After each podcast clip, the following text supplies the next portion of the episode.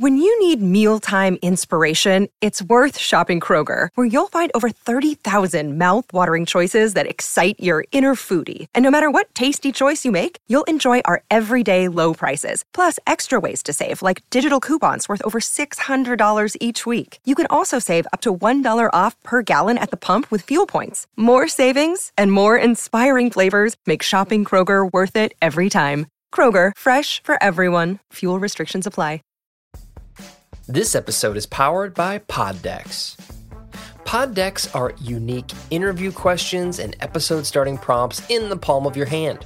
So, whether you're a new podcaster or existing broadcaster looking to grow your audience and have more meaningful conversations, you're going to want to check out Pod Decks. Now, if you want to get 10% off your order right now, you can go to poddecks.com and type in coupon code.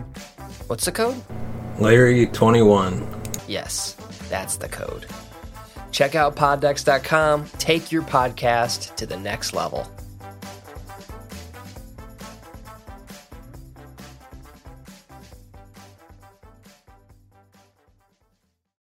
Welcome to the True Crime Never Sleeps podcast. We dive into stories of true crime, from unsolved cold cases to historic kidnapping to gangsters and beyond. We are your source for true crime.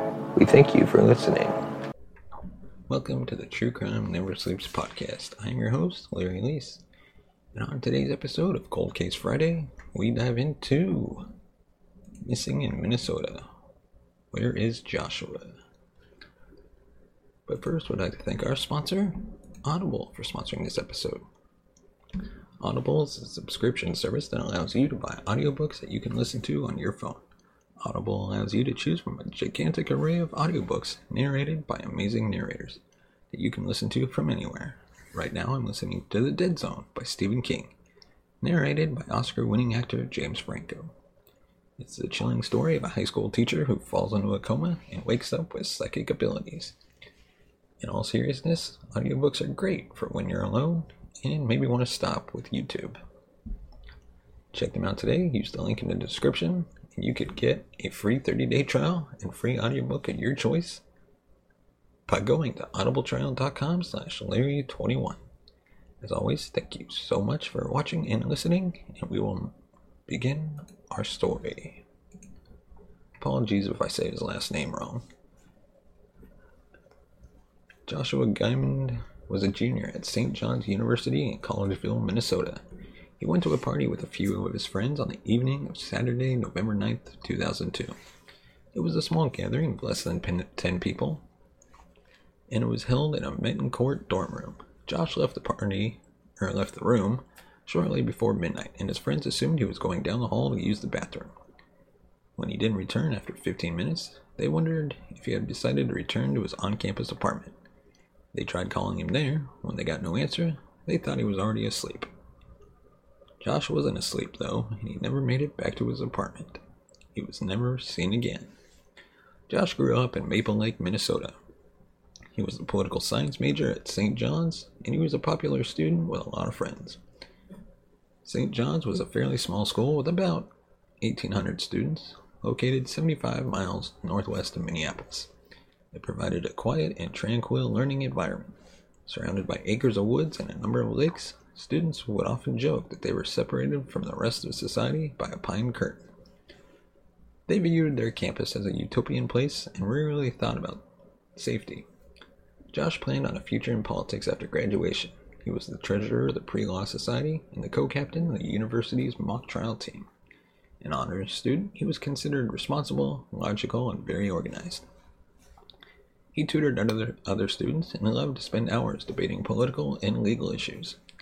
His grandmother had served two terms in the Minnesota House of Representatives, and Josh wanted to follow in her footsteps. He even used Senator Josh as his email name. Josh spent the afternoon before the party working on a paper he was writing about Alexander Hamilton. He then relaxed with a couple of friends at his apartment for a few hours, drinking beer and talking about the future. Around 11 p.m., the group decided to meet up with a few other friends, so they left Josh's apartment, walked a short distance across campus to Metten Court. There, they continued drinking beer and played a couple of card games. Friends saw Josh leave the room about 30 minutes after arriving. and assumed he was just going off to use the restroom. No one reported seeing Josh leave Metten Court, and no one would recall seeing him walking back to his apartment. His movements, once he walked out of his friend's room, are completely unknown. Josh was scheduled to be at a mock trial meeting the next afternoon at 2:30 p.m. When he didn't show up, several of his teammates tried to reach tried to reach him at his apartment, but got no answer. It was out of character for Josh to miss any meetings, so his friends immediately feared something was wrong. After comparing notes, they realized that no one had seen Josh since the night before. His car was still parked in his assigned parking spot, and nothing seemed to be missing from his apartment. Concerned, they alerted campus police that they believed Josh was missing. The campus police were not initially worried, although it was unlike Josh to disappear. He was a 20 year old college student. They assumed he had simply met up with some other friends and taken off for the night. They conducted a cursory search of campus that night, but found nothing to indicate where Josh might have gone. Josh's friends and classmates hoped he would show up the next day with a good story about where he had been. When he was absent from his classes on Monday morning, they knew something was wrong. They called the Stearns County Sheriff's Department and reported Josh missing. Deputies conducted a massive search for Josh that day, combing through the entire 2,400 acres of St. John's campus, as well as 700 adjacent acres of woodland. Search dogs were brought in to see if they could track where Josh might have gone when he left Metten Court. In order to go back to his apartment in St. Maur House, Josh would have had to cross over Stump Lake using one of two bridges. After tracking dogs seemed to pick up a scent near a culvert at the east end of the lake, deputies was worried that Josh might have fallen into the lake. Although the waters were relatively calm, the water temperature was only a few degrees above freezing. If Josh had fallen in, he would not have been able to survive for long. An extensive search of the lake failed to produce any evidence that Josh was in the water, but police would continue to monitor the area. A Minnesota State Patrol helicopter flew over the campus using infrared radar, but found nothing relevant to the search. Deputies on horseback scoured the wooded area surrounding the campus, and volunteers assisted in searching the campus. Police contacted all the hunters who had participated in a controlled deer hunt near campus on Sunday afternoon, but none of them had seen anything unusual in the woods. Josh's parents arrived at the university on Monday afternoon and they made tearful pleas for information about what had happened to their son.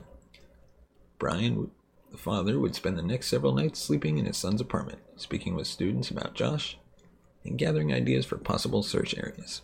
He participated in several news conferences and made a passionate plea for residents in the area to check their properties for clues to Josh's whereabouts. He was convinced Josh had been abducted The police found nothing to indicate any foul play had taken place, and they believed that Josh had most likely fallen into the lake and drowned. They pointed out that Josh had been drinking prior to his disappearance and may have stumbled into the water and been too intoxicated to get out. His friends, however, noted that Josh had not seemed to be at all impaired that night. Although they admitted he had consumed about 10 beers, he had done so over the course of six hours and had appeared to be perfectly sober during the walk to Metten Court less than an hour before he went missing. Members of the National Guard were sent to the campus on Wednesday, and they went through the entire area a second time to make sure nothing had been missed during the initial search. The university also allowed law enforcement access to all campus buildings, including dorms, classrooms, and the Abbey.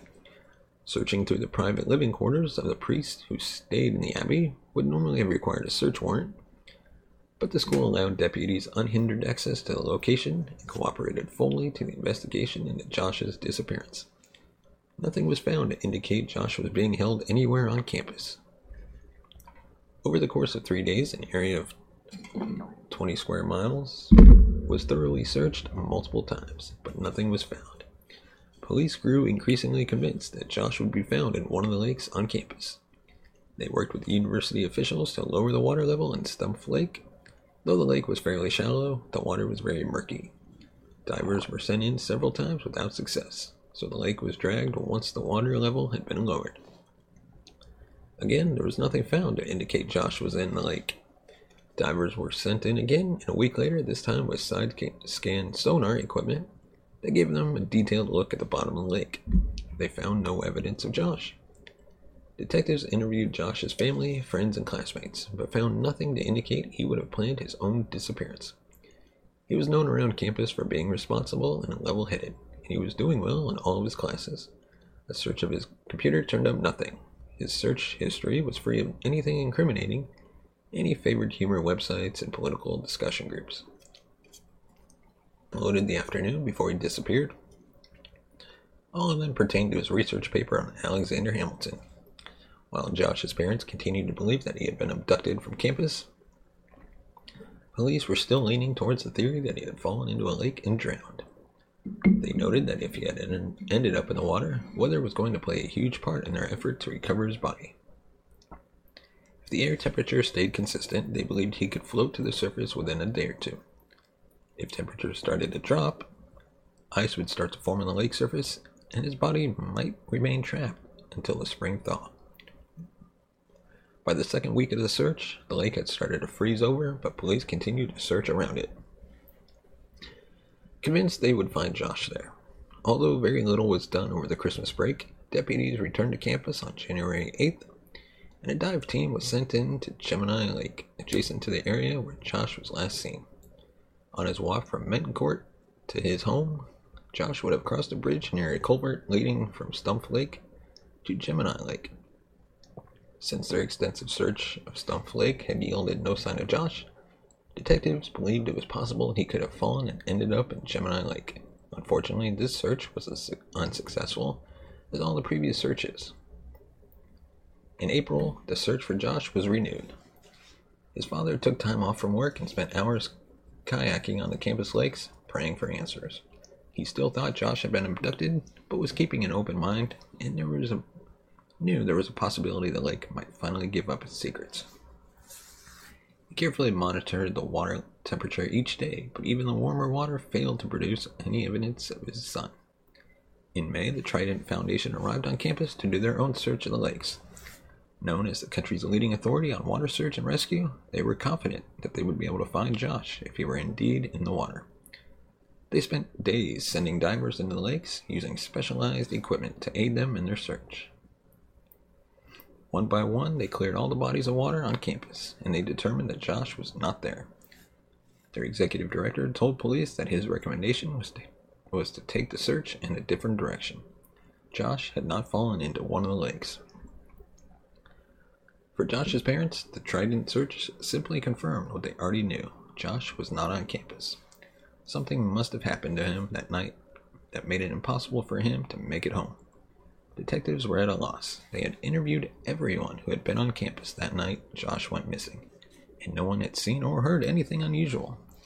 They were confident Josh had not staged his own disappearance, and now the idea that he had drowned in one of the lakes seemed to be impossible as well. They were willing to consider the possibility of foul play, but had no evidence pointing in any direction. The investigation stalled. Students at St. John no longer felt as safe as they once had on the isolated campus. There were whispers about what might have happened to Josh, and rumors ran rampant. One centered around the priest that lived in the Abbey on campus.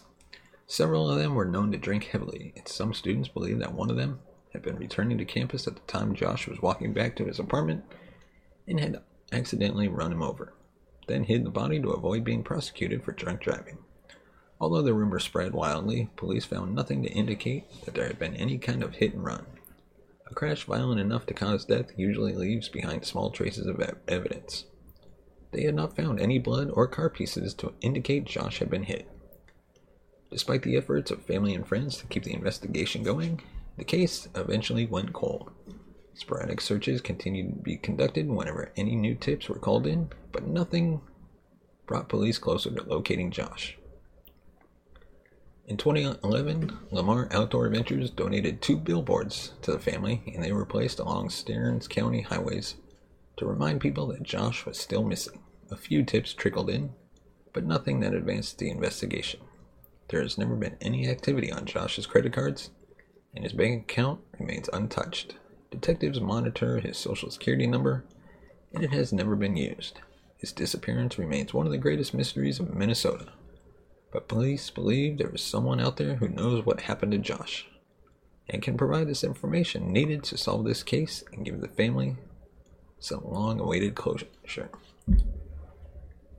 Joshua was 20 years old when he went missing in 2002. He has blonde hair and blue eyes, and at the time of his disappearance, he was 5 feet 11 inches tall and weighed approximately 170 pounds. He has a 4 inch long scar on his shoulder and normally wears glasses or contact lenses. He was last seen wearing a gray hooded sweatshirt and blue jeans. Of course, if you have any information about Josh, you can call the Stearns County Sheriff's Department at 320 259 3700. And before we go, hit that like button if you like our video, subscribe to the channel, hit the bell notification button to be notified of future videos. And if you want to support the show, you can buy us a coffee at buymeacoffee.com slash TCNS. Your support helps the channel grow, upgrade our equipment, bring new hosts, pay them, and hopefully take this show on the road. We'd really love to film live uh, episodes from true crime locations across the country. And your support can help make that happen. So, as always, thank you so much for watching and listening. We'll see you next time. You have been listening to the True Crime Never Sleeps podcast. Thank you for listening. You can follow us on Facebook at True Crime Never Sleeps podcast and on Twitter at True Crime NS. And follow us on Instagram at True Crime Never Sleeps. Thanks for watching. If you want to support the show, buy us a coffee at buymeacoffee.com slash TCNN or become a patron at patreon.com slash True Crime Never Sleeps. Save big on your Memorial Day barbecue, all in the Kroger app. Get half gallons of delicious Kroger milk for 129 each, then get flavorful Tyson natural boneless chicken breasts for 249 a pound, all with your card and a digital coupon.